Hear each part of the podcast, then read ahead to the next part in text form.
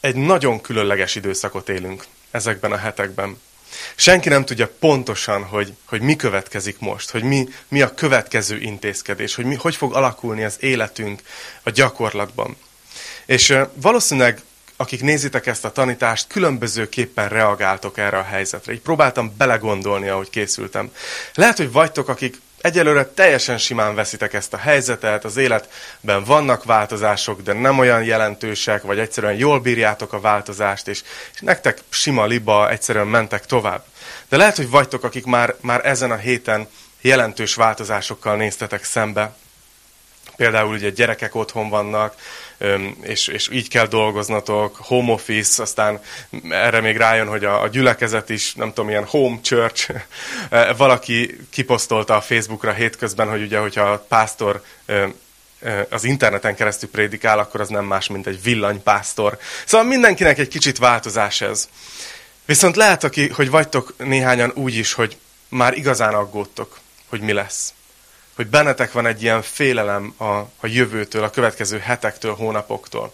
Lehet, hogy vannak közöttetek, akik már elvesztették, vagy hamarosan kilátásban van, hogy elvesztitek a munkátokat, és gondolkoztok, hogy hogyan tovább. Hogy fogjátok túlvészelni ezt az időszakot. Úgyhogy férfiasan bevallom, hogy nagyon sokat dilemmáztam, hogy miről tanítsak ezen a vasárnapon.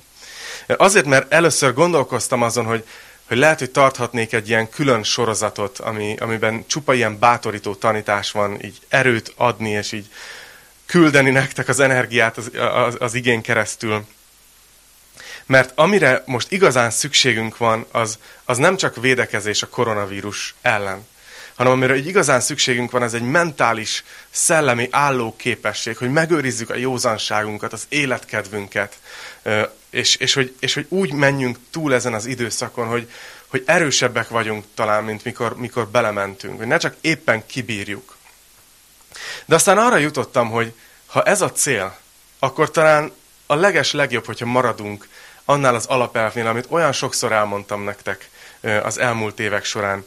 És ez az alapelv az, hogy, hogy mi ugye Golgotában versről versre, fejezetről fejezetre tanítjuk végig a Bibliát, mert hiszünk abban, hogy ez tesz igazán stabilá minket keresztény emberként, hogy ettől leszünk igazán érettek, jól tápláltak, és hogyha az a célom, hogy ti jól tápláltak legyetek ebben az időszakban is, akkor talán a legjobb, hogyha, hogyha megyünk tovább, és erősödik a hitetek, növekedtek az Úrban, ahogy tanulmányozzuk tovább a, a Bibliát. Úgyhogy a mai tanításnak a címe az, hogy talpon fogsz maradni. De nem csak a jelenlegi helyzet miatt adtam ezt a címet, bár lehet, hogy kicsit áthallásos, hanem mert látni fogjátok, hogy, hogy ez az az üzenet, ami kijön ebből az igerészből, ahogy, ahogy tanulmányozzuk. A jelenések könyvével fogunk tovább menni. Szerintem nem is véletlen, hogy pont az a rész következik, ami éppen következik, hogy Isten pont azt adja most szerintem, amire, amire szükségünk van. Úgyhogy folytatni fogjuk a jelenések könyvét a hatodik fejezettel. Bátorítalak, hogyha még eddig nem tettétek, akkor vegyetek magatokhoz egy Bibliát, vegyetek magatokhoz egy jegyzetfüzetet, mert lehet, hogy ahogy én beszélek, nem is az én gondolataimon keresztül, de valamit Isten szent lelke ad nektek, egy kinyilatkoztatást, egy, egy üzenetet, és nagyon jó, hogyha ezt le tudjátok írni, hogy később ne vesszen el, mert ezek drága kincsek, amikor Isten egy-egy gondolatot ad nekünk. Úgyhogy, ha készen álltok, akkor akkor bele fogunk vágni a jelenések könyvébe. Egy kicsit az előzményekről, hogy mi történt a hatodik fejezet előtt. A jelenések könyve harmadik és leghosszabb szakaszában vagyunk már itt. És ez a szakasz a jövőről beszél profétikusan. Hogyha magatok elé képzeltek egy idővonalat, a földi eseményeknek az idővonalát, akkor láttuk azt, hogy a második, harmadik fejezetben a gyülekezet korszakát vettük végig. És ott viszont lezárult a gyülekezet korszaka. Ugye beszéltünk arról, hogy eljön ez a pont, amikor a gyülekezet korának vége lesz, és az egyház, mindenki, aki hit Krisztusban, elragadtatik, és, és az Úrnál lesz, eltűnik a gyülekezet a földről. És utána János a negyedik, ötödik fejezetben kilépett ebből a földi idővonalból, és egy másik idővonalon kezdte el eh, leírni az eseményeket, egy helyszínt váltott, kameraállást váltott, és a mennyei ö, eseményekbe pillantottunk be, hogy mi történik a mennyben ezen a ponton. És azért fontos ez a beillesztett jelenet, a negyedik és az ötödik fejezet, mert ebből értjük meg, hogy mi történik a földön a gyülekezet eltűnése után majd, amit a hatodik fejezetben újra felveszünk. Szóval így képzeljétek el, hogy a, a, a, a harm, második, harmadik fejezet az a földön játszódott, a negyedik, ötödik fejezet a mennyben, és utána a hatodik fejezet ott veszi föl, ahol véget ért a földi idővonal. Szóval mi történt a mennyben? Mit láttunk eddig? Azt láttuk, hogy ugye ott volt az atya, aki egy trónon ült, láttuk a szent lelket a mennyei trónteremben, és láttuk Jézust, aki mint egy megölt bárány volt ott a mennyben. És két héttel ezelőtti tanításban ezt részletesen végigvettük, hogyha esetleg nem hallottátok, akkor megtaláljátok az archívumba. Az biztos, hogy most van időtök végignézni, úgyhogy éljetek a lehetőséggel. És azt láttuk, hogy ott ül Isten, az Atya a trónon, és a kezében van egy tekercs, hét pecséttel lezárva. És egy angyal azt kérdezi, hogy ki az, aki méltó arra, hogy átvegye ezt a pecsétet. Átvegye a tekercset, és feltörje a pecséteket. És aztán a válasz erre az, hogy egyedül Jézus az, aki méltó, hogy átvegye ezt a tekercset. Ugye ma beszéltem egy kicsit erről két hete, hogy, hogy több elképzelés is van arról, hogy mi ez a tekercs. Én elmondtam az egyik értelmezést, hogy ez a földnek a birtoklevele. Hogy Jézus visszaszerzi a teljes uralmat, hogy kipucolja a sátánt, az ellenséget, aki most bitorolja a földet. Viszont van egy veszélye ennek az értelmezésnek, és ezt így utólag gondolkozva szeretném hozzátenni a két héttel ezelőtti tanításhoz. És ez az, hogy talán könnyen úgy lehet érteni így, hogy mint hogyha Jézus a, a sátántól, az ellenségtől vásárolta volna vissza a földet és minket mint hogyha ő neki fizetett volna. És ezt pedig nagyon határozottan el kell utasítanunk, mert Isten nem fizet, Isten nem tartozik az ellenségnek semmivel. Viszont vannak más értelmezések is arra, hogy mi ez a tekercs. Az egyik az az, hogy akkoriban, amikor egy uralkodó váltás történt, egy új uralkodót iktattak be a hivatalába, akkor legtöbbször kapott egy megbízó levelet. És ezzel volt ő meghatalmazva arra, hogy elmenjen arra a területre, ahol át fogja venni az uralmat, és, és, és érvényesítse a, a hatalmát. Aztán vannak, akik azt gondolják, hogy ez a hét pecsétes tekercs, ez nem más, mint a következő eseményeknek a leírása, egy menetrendje. És azért gondolják ezt, mert minden pecsét feltörésénél valami történni fog. De a lényeg az, ami közös az összes értelmezésben, hogy a tekercsnek köze van ahhoz, hogy mi fog történni a Földön, miután véget ér a gyülekezet korszaka. És látni fogjuk, hogy Jézus kipucolja a gonoszt a földről, kipucolja a, a, az ellenséget, de hogy ezt nagyon óvatos, apró lépésekben teszi, azért, hogyha lehet, akkor minél kevesebb embert ráncson magával. Ez közös, úgyhogy ebben szerintem megállapodhatunk.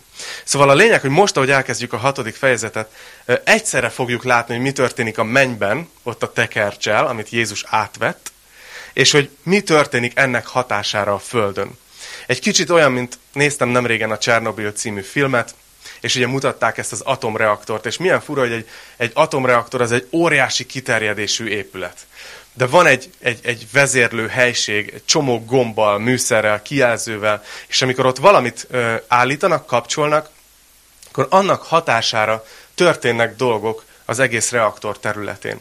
Valami ilyesmi történik itt, hogy, hogy a mennyben Jézus tesz valamit, és annak hatására fog valami történni a, a Földön. Szóval vágjunk is bele a hatodik fejezetbe. Jelenések könyve hatodik fejezet, első vers. És láttam, amikor a bárány feltörte a hét pecsét közül az elsőt, és hallottam, hogy a négy élőlény közül az egyik mennydörgéshez hasonló hangon szól, jöjj!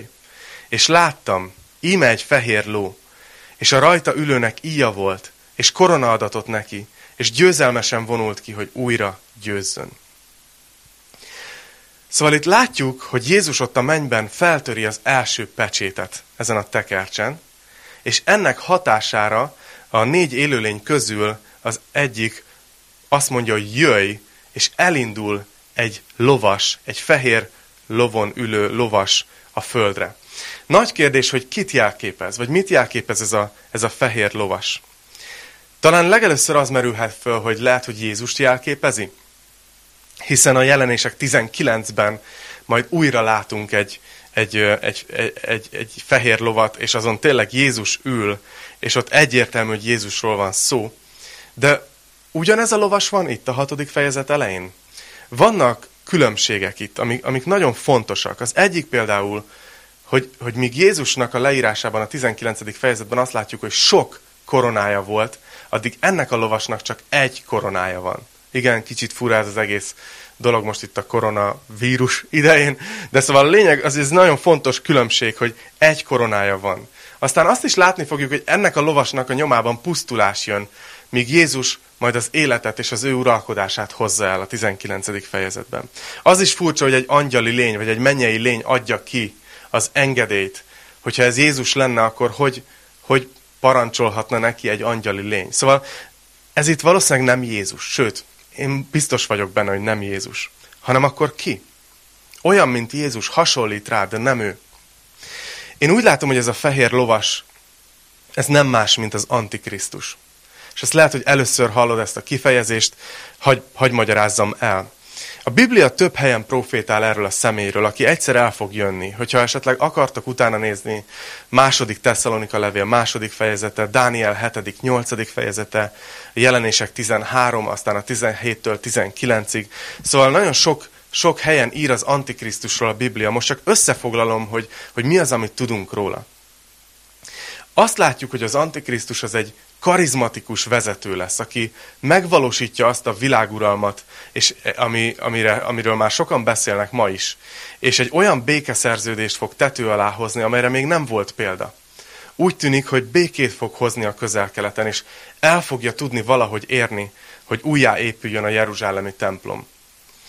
Azt is tudjuk a Bibliából, hogy az Antikrisztus 7 évig fog uralkodni, 7 évig lesz hatalmon, és hogy az első három és fél évben nagyon jó csávónak fog tűnni. De érdekes, hogy a Biblia mégis úgy nevezi ezt a 7 éves időszakot, amíg ő uralkodik, hogy a nagy nyomorúság. De az első három és fél évben úgy tűnik, hogy minden rendben van. De a második három és fél évben történnek az igazi durva dolgok. A, a hét év felénél, a három és feledik évnél az Antikrisztus be fog ülni az újjáépült templomba, és ki fogja hirdetni magáról, hogy ő az Isten, és hogy innentől kezdve őt kell imádni mindenkinek a földön. És egy, és egy furcsa dolgot látunk, hogy ezen a ponton fog nagyon sok embernek leesni az, hogy mi is történik valójában, hogy ki is ez a figura. És onnantól kezdve viszont, aki nem áll be ebbe a totális gazdasági és vallási rendszerbe, azok, azokról azt látjuk, hogy mártírhalált fognak halni. Egyetlen egy megjegyzést szeretnék itt tenni, mielőtt, mielőtt tovább megyünk. Az, hogy vannak, akik találgatják, hogy ki lesz az Antikrisztus, hogy vajon éle már, hogy tudjuk-e, hogy ki az. És vannak, akik ilyen teljesen furcsa dolgokkal állnak elő, hogy biztos a pápa, meg lehet, hogy a Trump. Tehát, hogy nagyon furcsa, furcsa dolgok keringenek az interneten, de nekünk nem kell találgatni, hogy ki lesz az Antikrisztus. Ez, ez egyszerűen nem a mi dolgunk, nem is leszünk addigra itt, mire ő uralomra lép.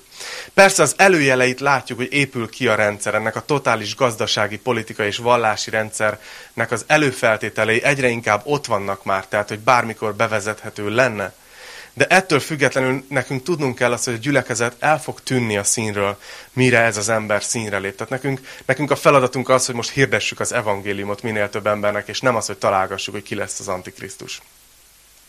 Szóval a földi dimenzióból nézve három és fél év telik el, amikor Jézus feltöri a második pecsétet, és egy újabb lovast fogunk látni. Úgyhogy a harmadik verstől megyünk tovább. Amikor feltörte a második pecsétet, hallottam, hogy a második élőlény szól, jöjj! És kijött egy másik ló, egy tűzvörös, és a rajta ülőnek megadatott, hogy elvegye a békességet a földről, sőt, hogy öldössék egymást az emberek, és nagy kard adatott neki. Szóval ki ez a tűzvörös ló, akit itt látunk? Második pecsét feltörik, egy újabb ló jön, ez egy tűzvörös ló, és azt mondja, hogy a rajta ülőnek megadatott, hogy elvegye a békességet a földről. Én azt gondolom, hogy ez a háborút ö, szimbolizálja.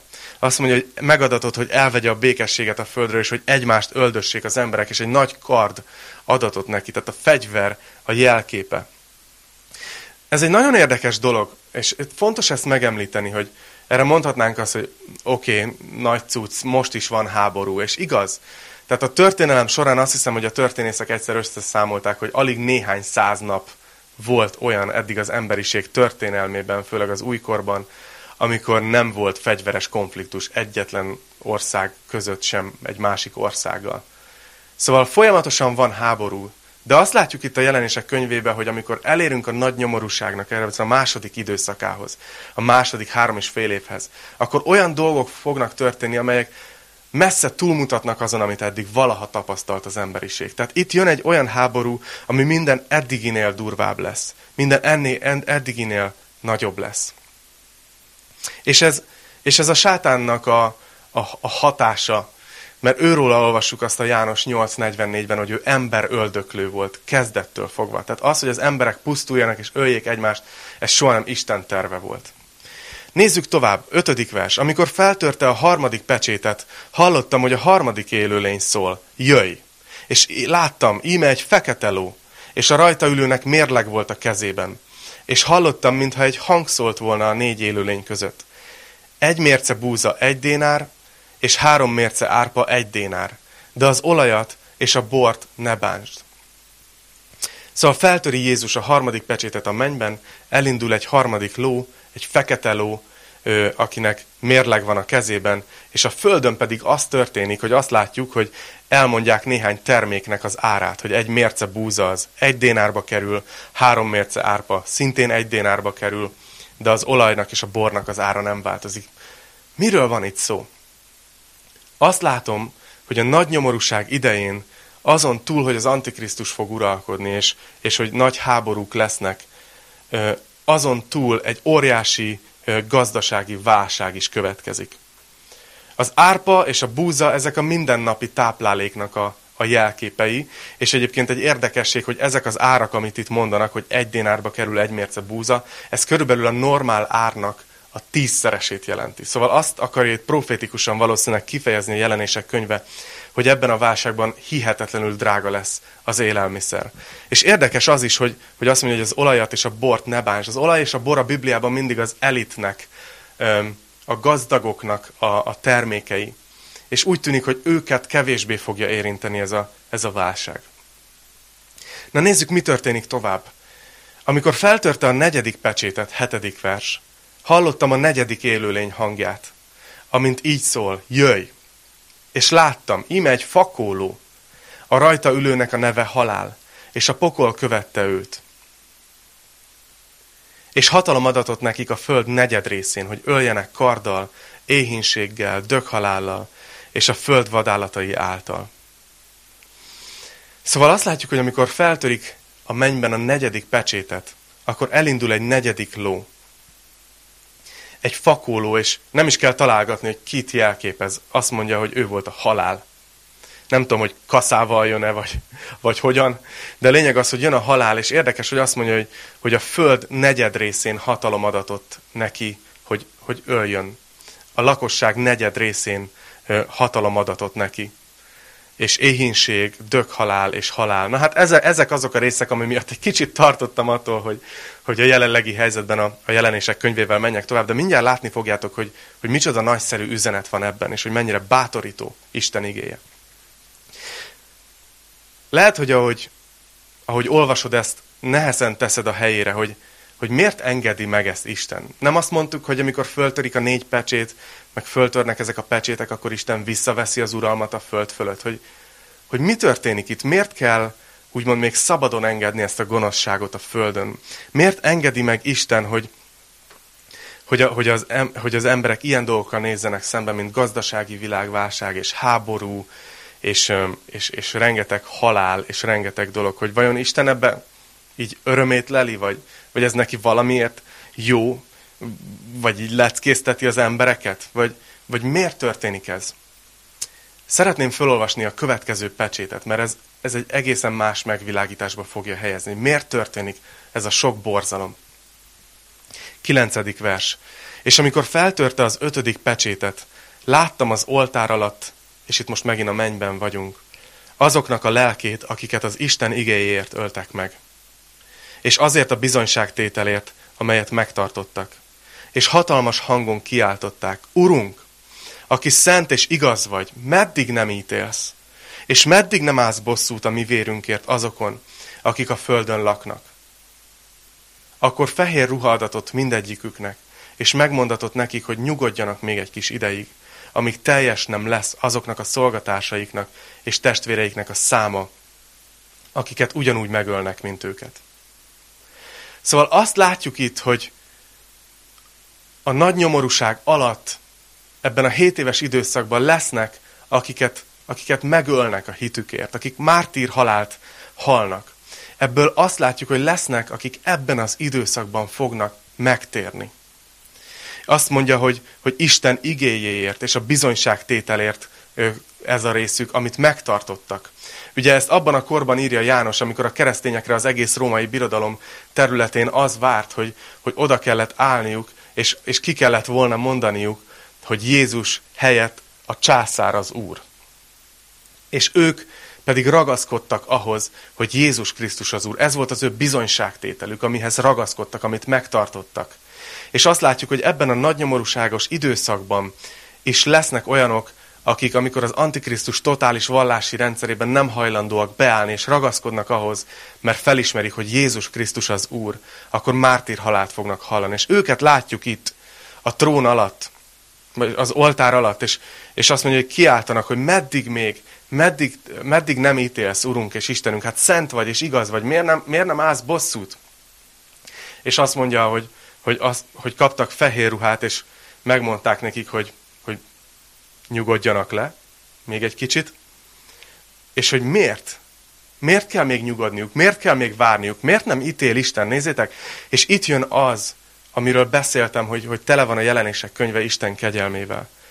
Azt mondják nekik, hogy azért nem, mert még nem lett teljes a számuk azoknak, akik ugyanerre a sorsra fognak jutni. De mit jelent ez, ha jobban belegondoltok? Hogy Isten azt mondja, hogy azért nem hozom el még a végső-végső ítéletet.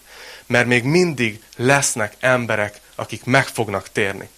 Még mindig lesznek, akik felismerik, hogy Jézus Krisztus a megváltó, a nagy nyomorúság alatt is. És itt jutunk vissza ahhoz a kérdéshez, amit felvetettem korábban, hogy, hogy miért engedi Isten ezeket a csapásokat?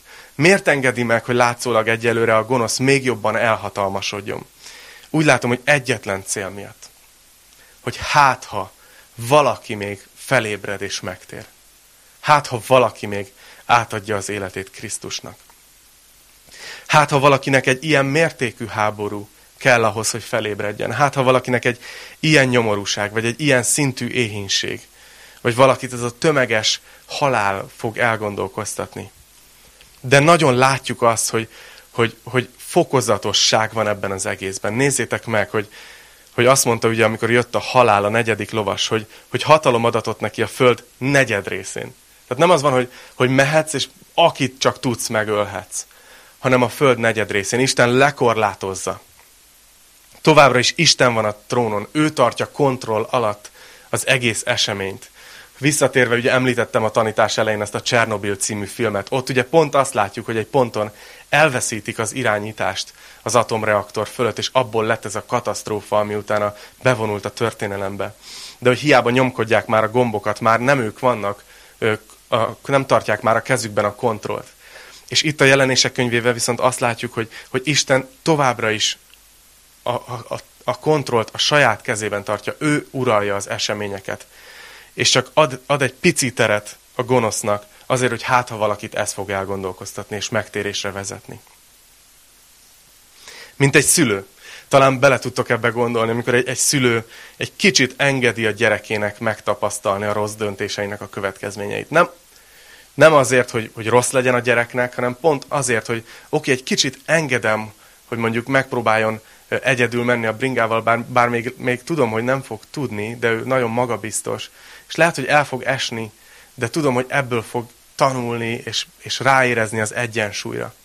Szóval a lényeg az, hogy néha vagyunk így később is, talán akik tini gyerekeket neveltek, el tudjátok mondani, hogy nagyon sok olyan döntés van, amivel nem értetek egyet, és letilthatnátok erőszakkal, de egy kicsit hagyjátok inkább megtapasztalni a döntés következményeit, hogy hát ha majd ettől térnek jobb belátásra.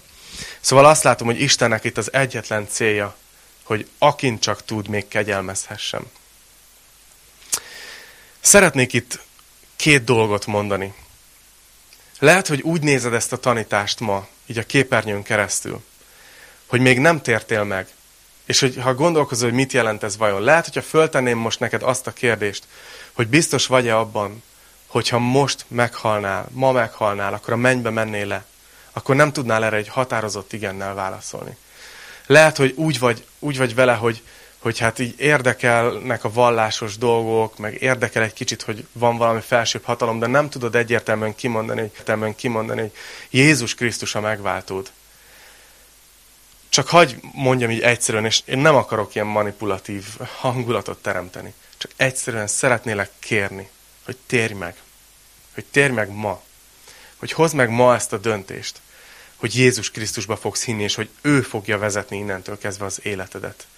Hogy, hogy ne várd meg, ne halogasd ezt a dolgot. Mert azt látjuk, hogy ez a dolog, amiről itt beszél a jelenések könyve, az elragadtatás, az akármelyik pillanatban megtörténhet. Nem tudjuk egyszerűen, hogy mikor fog megtörténni. A profétai események, amelyeknek meg kellett történni, azok megtörténtek. Az egész világ várja. Jeruzsálemben konkrétan ki vannak dolgozva a tervek a templom újjáépítésére. És tudjuk, úgy látjuk a Bibliából, hogy az Antikrisztus kell majd hozzá, hogy ezt végigvigye. Volt egy speciális vörös szőrű bika, amit az áldozatokhoz használtak. Ezt és ezt újra kitenyésztették, azért, hogy bármikor, ha úgy van, hogy újraépül a templom, akkor újra tudjanak kezdődni az áldozatok. Nem tudjuk, hogy melyik nap, melyik héten, melyik órában, mikor történik meg az elragadtatás. Hogy mikor lesz vége annak az időszaknak, amiben most élünk. Csak kérlek, hogy ne halogasd a megtérést. Hogyha van kérdésed, akkor írj egy e-mailt nekem. Ha szeretnél megtérni, és szeretnéd, ha valaki imádkozna veled, hív fel, írj egy e-mailt, és felveszem a kapcsolatot, csak, csak ne hallogasd. A másik dolog, és egy kicsit hagykössem ezt most a jelenhez, ugye benne vagyunk ebben az egész koronavírus helyzetben. Kicsit féltem is elővenni ezt a fejezetet, ahogy említettem, és talán pont azért, mert sokan, amikor ránéznek egy ilyen vírushelyzetre, egy ilyen járványhelyzetre, akkor már elkezdik belelátni, hogy akkor ez már lehet, hogy az, ami a jelenések könyvébe le van írva. És fontos, hogy lássátok, hogy ez még nem az. Jézus egyszer megkérdezték a tanítványai, hogy, hogy mi lesz a jele az utolsó időknek és az ő eljövetelének. És ezt mondta Máté 24-ben, a negyedik verstől, hogy vigyázzatok, nehogy valaki megtévesszen titeket. Mert sokan jönnek majd az én nevemben, és ezt mondják, én vagyok a Krisztus, és sokakat megtévesztenek. Hallani fogtok háborúkról, hallotok háborús híreket. Vigyázzatok, ne rémüljetek meg, mert ennek meg kell lennie, de ez még nem a vég. Ez még nem a vég. Mert nemzet nemzet ellen és ország ország ellen támad, éhínségek és földrengések lesznek mindenfelé. De mindez a vajúdás kínjainak kezdete. Jézus itt behoz egy képet, ahogy az utolsó időkről beszél, és azt mondja, hogy olyan lesz az utolsó idő, mint egy szülés. Nem tudom, hogy hányan vagytok, akik szülők vagytok és átmentetek, vagy vagytok valószínűleg, akik még nem, de egy kicsit mesélek róla. Ugye egy szülés az általában úgy történik, hogy enyhén kezdődnek ezek a fájások. Először ilyen 10-12 percente érez valamit a, a, a szülésre készülő nő, aztán egyre, egyre gyakrabban jönnek fájások, 8 percente, 7 percente, 6 percente, és azt hiszem, hogy azt mondják, hogy amikor amikor mondjuk ilyen öt percenként jönnek a fájások, akkor el kell indulni a kórházba. De az még mindig ott még akár órák eltelhetnek, amíg valójában beindul a szülés. És Jézus azért használja ezt a képet, a szülés képét, mert azt mondja, hogy ilyen lesz a, az utolsó idők, hogy, hogy lesznek előrengései, hogy egyre sűrűsödnek ezek a jelenségek, hogy járványok, földrengések, stb. Egyre sűrűsödni fognak, de ez még nem a vég. Úgyhogy ezért nagyon fontos, amikor például látjuk azt, hogy itt van egy ilyen vírus, mint a koronavírus, hogy látjuk, hogy volt is már ilyen a történelemben. Volt már olyan járvány, ami, ami kiírtotta Európában egy, egy nagyon jelentős részét a társadalomnak. Látjuk, látjuk azt, hogy, hogy ennél sokkal durvább dolgok is történtek már. Ezen is túl leszünk. De ez még nem a vég. Viszont fontos, hogy, hogy lássuk azt, hogy ezek előzöngéi a végnek. Hogy figyeljünk fel rá, hogy, hogy jönni fog egyszer. Hogy az élet nem fog így, így mindig úgy menni tovább, ahogy, ahogy megszoktuk. Szóval végül ö, szeretném felolvasni, hogy eddig az első öt pecsétet olvastuk fel, és ebben a fejezetben még Jézus fel töri a hatodik pecsétet is. És ez, amikor ezt megteszi, akkor Isten már a természetben is nagyon nagy változásokat, radikális dolgokat enged meg, természeti katasztrófát. Azt mondja a 12. vers. És láttam, amikor feltörte a hatodik pecsétet, nagy földrengés támadt, és a nap elsötétült, mint egy fekete gyászlepel. A hold pedig egészen olyan lett, mint a vér. Az ég csillagai lehullottak a földre, ahogyan a fügefa hullatja éretlen gyümölcsét, amikor nagy szél rázza. Az ég is eltűnt, mint egy felgöngyölődő papírtekercs. Minden hegy és sziget elmozdult a helyéről.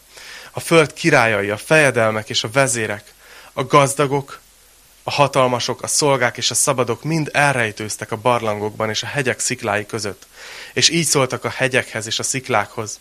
Essetek ránk, és rejtsetek el minket a királyi trónon ülő arca elől, és a bárány haragja elől, mert eljött az ő haragjuk nagy napja, és akkor ki állhat meg? Szóval látjuk, hogy amikor föltörik a hatodik pecsét, akkor óriási természeti katasztrófák következnek, földrengések, a légkör teljesen megváltozik valahogy, máshogy látszik a nap, máshogy, máshogy más az egész életérzés a Földön. Látunk itt egy olyan leírást, amire, ami valószínűleg ilyen meteorzáporokra utal, amikor azt mondja, hogy az ég csillagai lepotyogtak, mint a fügefának az éretlen gyümölcse. Látjuk, ahogy János, egy első századbeli író leírja ezeket a jelenségeket, amire akkor még nem volt ilyen szó, hogy meteorit zápor. És hogy látjuk, hogy, hogy az emberek pedig elzárkóznak, bezárkóznak. Azt mondják, hogy a szikláknak és a hegyeknek mondták, hogy rejtsetek el. Hát talán ismerős most ebben a karantén helyzetben, hogy, hogy mi történik itt. El akarnak rejtőzni ettől. De itt így, miközben végére érünk a, a tanításnak, csak szeretném, hogyha ezt az egy gondolatot megfigyelnétek, hogy mit mondanak ezek az emberek, amikor ezzel az összes csapással találkoznak. Azt mondják a hegyeknek, a szikláknak, hogy rejtsetek el minket. De miért? Ki elől? A királyi trónon ülő arca elől, és a bárány haragja elől. Miért? Mert eljött az ő haragjuk nagy napja, és akkor kiállhat meg. Lát, látjátok? Tehát tudják, hogy az, ami történik, az Isten haragja. És mégis úgy tűnik, hogy, hogy inkább, inkább megpróbálnak elrejtőzni előle. Inkább, mint hogy átadják az életüket. Inkább, mint hogy megtérjenek. De olyan, mintha valami kis tudatlanság is lenne ebben. És ezt árulja el ez az utolsó kifejezés. Figyeljetek, ha ezt meglátjátok, akkor megint csak Isten kegyelmét fogjátok meglátni. Mert azt mondja hogy azt mondják, hogy hát ha egyszer eljött Isten haragja, akkor kiállhat meg. Mintha azt mondanák, hogy hát ez, ez lehetetlen, nekünk annyi. Ezek az emberek félnek Istentől, de nem ismerik őt. Mert a Bibliának az az üzenete, hogyha valaki hisz Jézus Krisztusban, akkor meg tud állni. Akkor nem éri előtt Isten haragja. Ha, ha nem hiszel Krisztusban, ha abban bízol, hogy azért elég jó ember vagy, hogy, hogy elég sok jó tettet viszel véghez, hogy valahogy akár még lehet, hogy vallásos cselekedeteket is teszel, és hogy ez majd valahogy elég lesz ahhoz, hogy megállj Isten előtt, akkor, akkor, akkor igen, ki kell mondanunk a Biblia alapján, hogy tévedsz. Viszont, hogyha valaki alázattal megítéli magát, és kimondja magáról, hogy, hogy bűnös vagyok, ha elfogadom, hogy, hogy Krisztus értem halt meg a kereszten, akkor viszont akkor viszont meg tudok állni. Akkor Isten haragja nem ér el. Látjátok, ezek az emberek ezt nem tudták. Ők csak felteszik ezt a, ezt a kérdést, hogy ki állhat meg. És mint hogyha tényleg nem tudnák a választ erre. Nem tudom, hogy ismeritek el, szoktuk énekelni ezt a dalt, amikor azt mondja, hogy, hogy, hogy majd, majd ott, a, ott a mennyben igazságába öltözöm, Krisztus igazságába öltözöm, és megállok a trón előtt. Ezért adtam ezt a címet, erre a kérdésre válaszolva, hogy kiállhat meg. Azért adtam ezt a címet a tanításnak, hogy talpon fogsz maradni.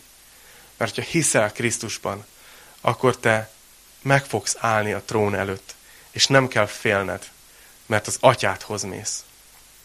Nem egy haragos Istenhez. Szóval a kérdés, amit feltesznek ezek az emberek, hogy, hogy kicsoda állhat meg. És a következő fejezetben zseniális dolgot látunk. Olyan, mintha Isten csak erre várt volna egész eddig, hogy föltegyék ezt a kérdést, hogy kicsoda állhat meg. És azt fogjuk látni a következő fejezetben. Úgyhogy gyertek, csatlakozzatok be jövő héten is az online Isten tiszteletbe. Azt fogjuk látni a jövő héten, hogy Isten elindítja a világ történelem legnagyobb evangelizációs kampányát. És nagyon-nagyon sokan fognak megtérni. Olyan, mint hogyha Isten egy egybe válaszolna erre a kérdésre, hogy kicsoda állhat meg. Úgyhogy Úgyhogy bátorítalak titeket, hogy jövő héten is csatlakozzatok. És hogyha végignéztétek ezt a tanítást, ebben a koronavírusos időben, akkor nagyon szeretném nektek megköszönni egyébként, és nagyon jó tudni azt, hogy, hogy így együtt tudjuk tanulmányozni a Bibliát, és átrágjuk magunkat a kevésbé könnyed részein is ennek a könyvnek, és hiszem, hogy megerősítette a hiteteket, megújította a bizalmatokat Krisztusban ez, amit itt láttunk. Úgyhogy most ugyan nem lesz több dal az Isten tisztelet végén, viszont arra biztatlak titeket, hogyha felkészültetek az úrvacsorával. Az úrvacsora az, amikor egy kis kenyérrel, egy kis szőlőlével vagy borral emlékszünk Jézus Krisztus halálára. Arra biztatlak titeket, hogyha készültetek, akkor ahogy imádkozok most, és lezárom a tanítást, vegyétek ezt magatokhoz, és emlékezzetek arra, hogy Jézus Krisztus meghalt értetek, és ezért megállhattok Isten előtt és Isten rátok nem haragszik, hanem szeret, és örök életet ad. Úgyhogy imádkozzunk. Atyán, köszönjük neked azt, hogy szólsz hozzánk a te igéden keresztül, és hogy ezt teszed még a mai nap is. Köszönöm azt, hogy összejöhettünk még ilyen rendhagyó online módon is, és hogy tanulmányozhatunk egy ilyen nem könnyű igerészt. Uram, kérlek, hogyha valamit nem teljesen jól fejtettem ki. Kérlek, hogy te tedd a szívünkbe helyére azt az üzenetet, hogy mégis azt váltsa ki belőlünk, amiért te elküldted az üzenetedet. Imádkozom azért, hogy teremjen gyümölcsöt ez az ige. És Uram, nagyon köszönjük azt neked. Nagyon köszönjük neked, hogy, hogy erre a kérdésre, hogy kiállhat meg, erre az a, az a válasz, hogy, hogy miattad megállhatunk, hogy mi odaállhatunk majd a trón elé, és mi, mi biztonságban érezhetjük magunkat, mivel befogadtunk téged, és köszönjük, hogy, hogy ez csak a te halálod által lehetséges, hogy értünk adta az életedet a Golgotai kereszten. És most, ahogy magunkhoz vesszük az úrvacsorát, erre emlékszünk. Köszönjük neked, Jézus, hogy meghaltál értünk. Köszönjük, hogy kiontottad a véredet, és hagytad, hogy megtörjön a tested. Köszönjük neked. És Uram, imádkozom azért is, hogyha van esetleg bárki, aki nézi ezt a tanítást, de még nem hozta meg azt a döntést, hogy, hogy, hogy megtér hozzád, és hogy, és hogy veled fog élni, és hogy átadja az életét neked. Imádkozom, hogy mutass rám most a szükségére, és hogy legyen bátorsága ma meghozni ezt a döntést. Ha esetleg nézed ezt a tanítást, és hallgatod ezt az imát, és ahogy beszéltem a megtérésről, úgy érzed, hogy te vagy az, akinek ma ezt meg kell tenned, ezt a döntést, akkor kérlek most, ott, ott, ahol vagy, magadban mondd ezt az imát velem. És ez egy ima, ami segít, hogy megted ezt a lépést, meghozd ezt a döntést, hogy megtérhess Istenhez. Imádkozz velem magadban. Atyám, köszönöm, hogy szeretsz. Megértettem és beismerem előtted, hogy bűnös vagyok. De azt is megértettem és elhiszem, hogy Jézus Krisztus értem halt meg a keresztem és elhiszem, hogy a harmadik napon feltámadt. Szeretnék bocsánatot kérni a bűneimért, és a mai nap szeretném meghozni azt a döntést, hogy átadom neked az életem. Kérlek, hogy legyél a mai naptól fogva te, az Uram, az Istenem, a megváltom és a barátom. A mai nap egy új kezdet, és nem fogok többet visszafordulni. Kérlek, tölts be a szent lelkeddel, hogy erővel járhassak ebben az új fejezetben. Köszönöm, hogy megbocsátottál. Köszönöm, hogy meghallgattál. Köszönöm, hogy a mai nappal új életet adtál. Jézus nevében. Ámen. Hát ezzel az imával, hogyha valaki esetleg először imádkozta velem ezt az imát, akkor nagyon bátorítani, hogy írj egy e-mailt, akár csak egy sorosat az infokukac golgotakistarcsa.hu címre, ezt én fogom látni. És nagyon szeretném felvenni veled a kapcsolatot, csak azért, hogy tudjalak bátorítani, esetleg megválaszolni azokat a kérdéseket, amik még benned vannak a Bibliával, Istennel kapcsolatban. Úgyhogy nagyon nagy öröm lenne, hogyha, hogyha felvennéd a kapcsolatot velem.